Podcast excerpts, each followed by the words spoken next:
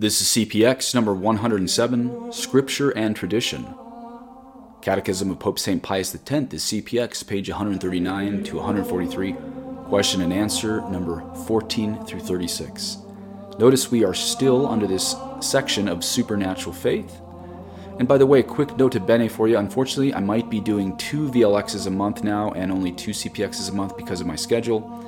My schedule's getting overwhelming, not so much with the several hours of prayer and study, because that's supposed to add to our schedule actually, but really helping in different urgent situations and correspondence nearly every day. Now maybe I can keep going on a few videos a week, but just pray for my discernment and time management. Either way, please send friends to catch up on this series. And if you're listening in real time, it is still the Easter octave. Happy Easter, Christ is risen, Christ is truly risen. In nomine Patris et Filii et Spiritu Sancti, Amen. Heavenly King, Consoler Spirit, Spirit of Truth, who art present everywhere and filling all things, treasure of all good, and source of all life, come dwell in us, cleanse us and save us, you who are all good, Amen. In nomine Patris et Filii et Spiritu Sancti, Amen. Number 14, can we comprehend all the truths of faith? Answer, no, we cannot comprehend all the truths of faith because some of these truths are mysteries. Number 15, what are mysteries? Answer, mysteries are truths above reason, and which we are to believe even though we cannot comprehend them. Number 16, why must we believe mysteries? Answer, we must believe mysteries because they are revealed to us by God, who, being infinite truth and goodness, can neither deceive nor be deceived. Number 17, are mysteries contrary to reason? Answer, mysteries are above, not contrary to reason, and even reason itself persuades us to accept the mysteries. Number 18, why cannot the mysteries be contrary to reason? Answer, the mysteries cannot be contrary to reason because the same God who has given us the light of reason has also revealed the mysteries, and he cannot contradict himself. On Holy Scripture, number 19, where are the truths which God has revealed contained?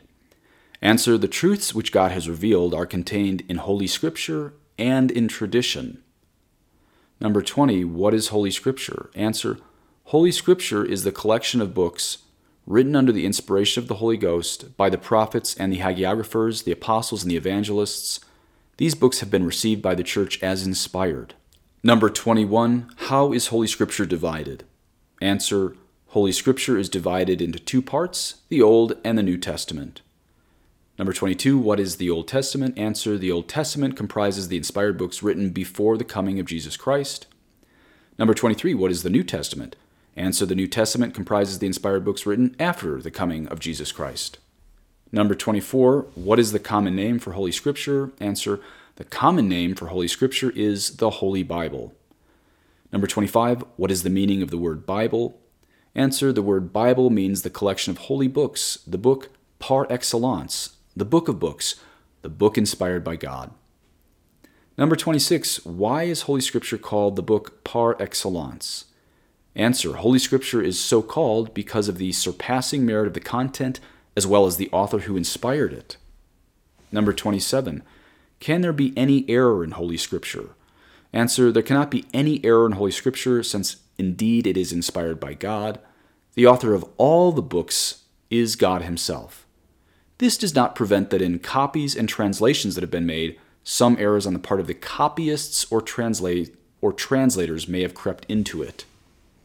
Number 28, is the reading of the Bible necessary to all Christians? Answer, the reading of the Bible is not necessary to all Christians since they are instructed by the Church. However, its reading is very useful and recommended to all. Number 29, may any translation of the Bible in the vernacular be used? Answer, we can read those translations of the Bible in the vernacular which have been acknowledged as faithful by the Catholic Church and which have explanations also approved by the Church. Number 30, why may we only read translations of the Bible approved by the Church? Answer, we may only read translations of the Bible approved by the Church because she alone is the lawful guardian of the Bible. Number 31, through which means can we know the true meaning of the Holy Scripture? Answer, we can only know the true meaning of Holy Scripture through the Church's interpretation because she alone is secure against errors in that interpretation. Number 32, what should a Christian do who has been given a Bible by a Protestant or by an agent of the Protestants?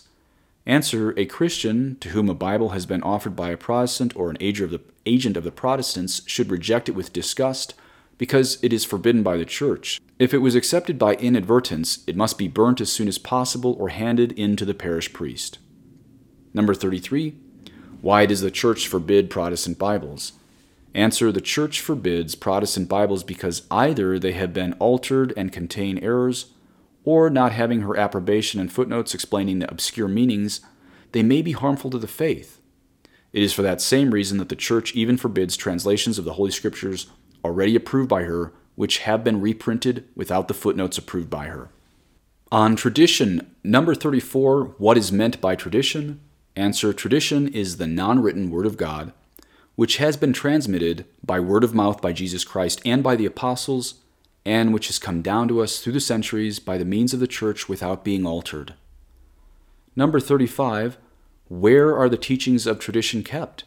Answer, the teachings of tradition are kept chiefly in the Council's decrees, the writings of the Holy Fathers, the Acts of the Holy See, and the words and practices of the Sacred Liturgy.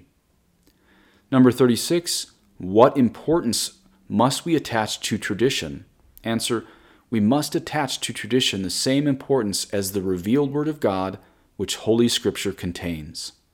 Thus are the words of the Holy Pope. Okay, so let's look at number 15 and 28 and 33. Let me repeat 15's question and answer here. What are mysteries? Answer, mysteries are truths above reason and which we are to believe even though we cannot comprehend them. Okay, so notice it says that mysteries are truths above reason. The Pope St. Pius X did not say that they are against reason or against the faith. The fact is this, mysteries all flow in concert with both faith and reason, but they are supra-rational, not anti-rational. In some sense, they are supra-faith that most of us have, but they're not against the basic faith of a peasant. All mysteries gel with the magisterium.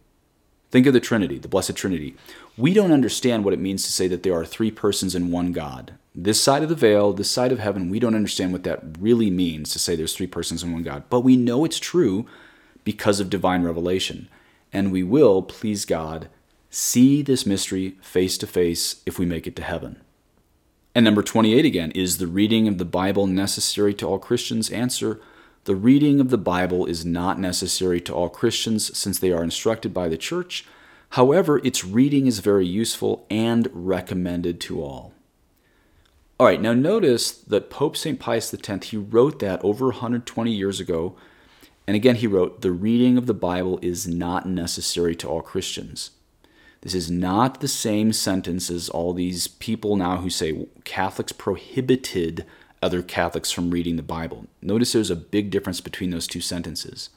Okay, what do I think of this notion that Catholics should read the Catechism more than the Bible?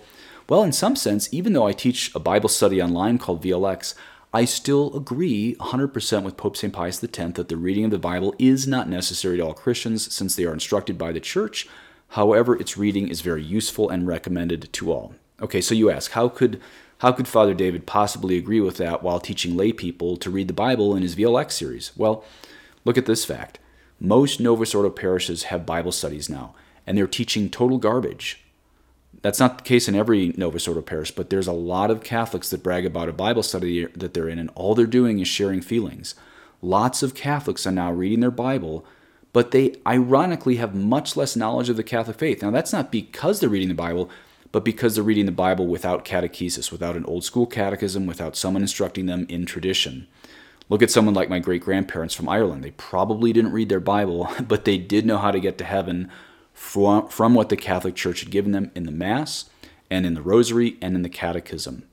So look, I'm all for you reading the Bible, but you're bound to fall into error if you're not also supplementing that with doctrinal instruction. And in fact, this was true in the first century. Did you know that?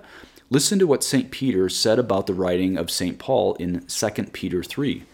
St. Peter writes, and count the patience of our Lord as salvation, just as our beloved brother Paul also wrote to you according to the wisdom given him, as he does in all his letters when he speaks in them of these matters.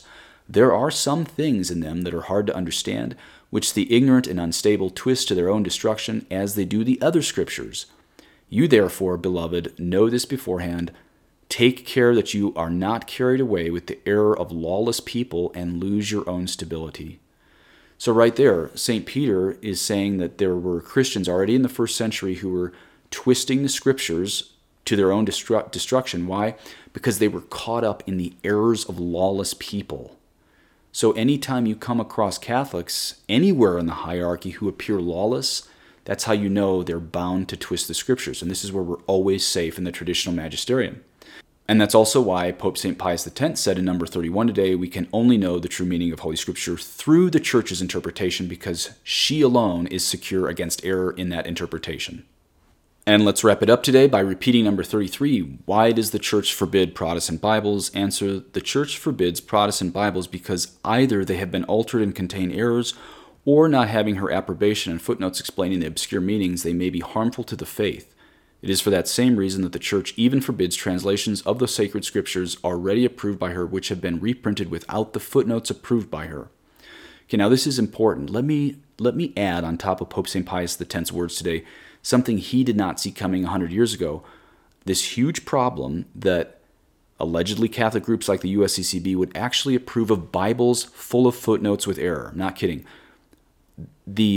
The New American Bible, known as the NAB, this is an allegedly Catholic Bible, and if you look in the footnotes, repeatedly it denies the miracles of Christ, denies the miracles of the Old Testament, overturns the historicity of the Bible.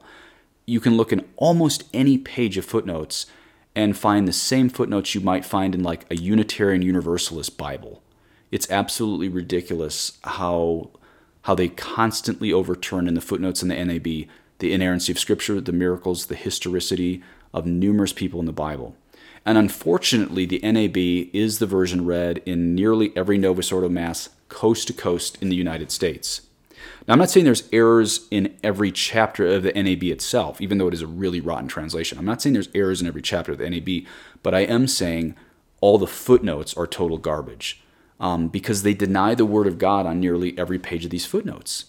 Now, people might say, well, who are you to rip on the USCCB and the translation that they've approved, or rather the footnotes that they've approved? Well, the answer is we all have overwhelming evidence that modernists have altered tradition.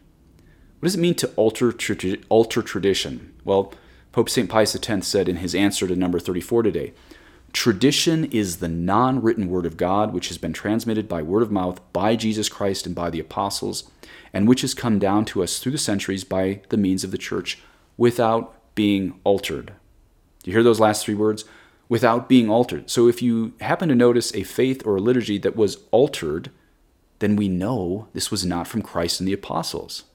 And last quick note, I do recommend my video VLX number 105, Why We Can Trust the Sacred Scriptures. Might want to listen to that if you still need to rewire, as I did, all these things we learned about the Bible growing up in Catholic schools, especially if you're now turning to tradition. Please say an Our Father for me.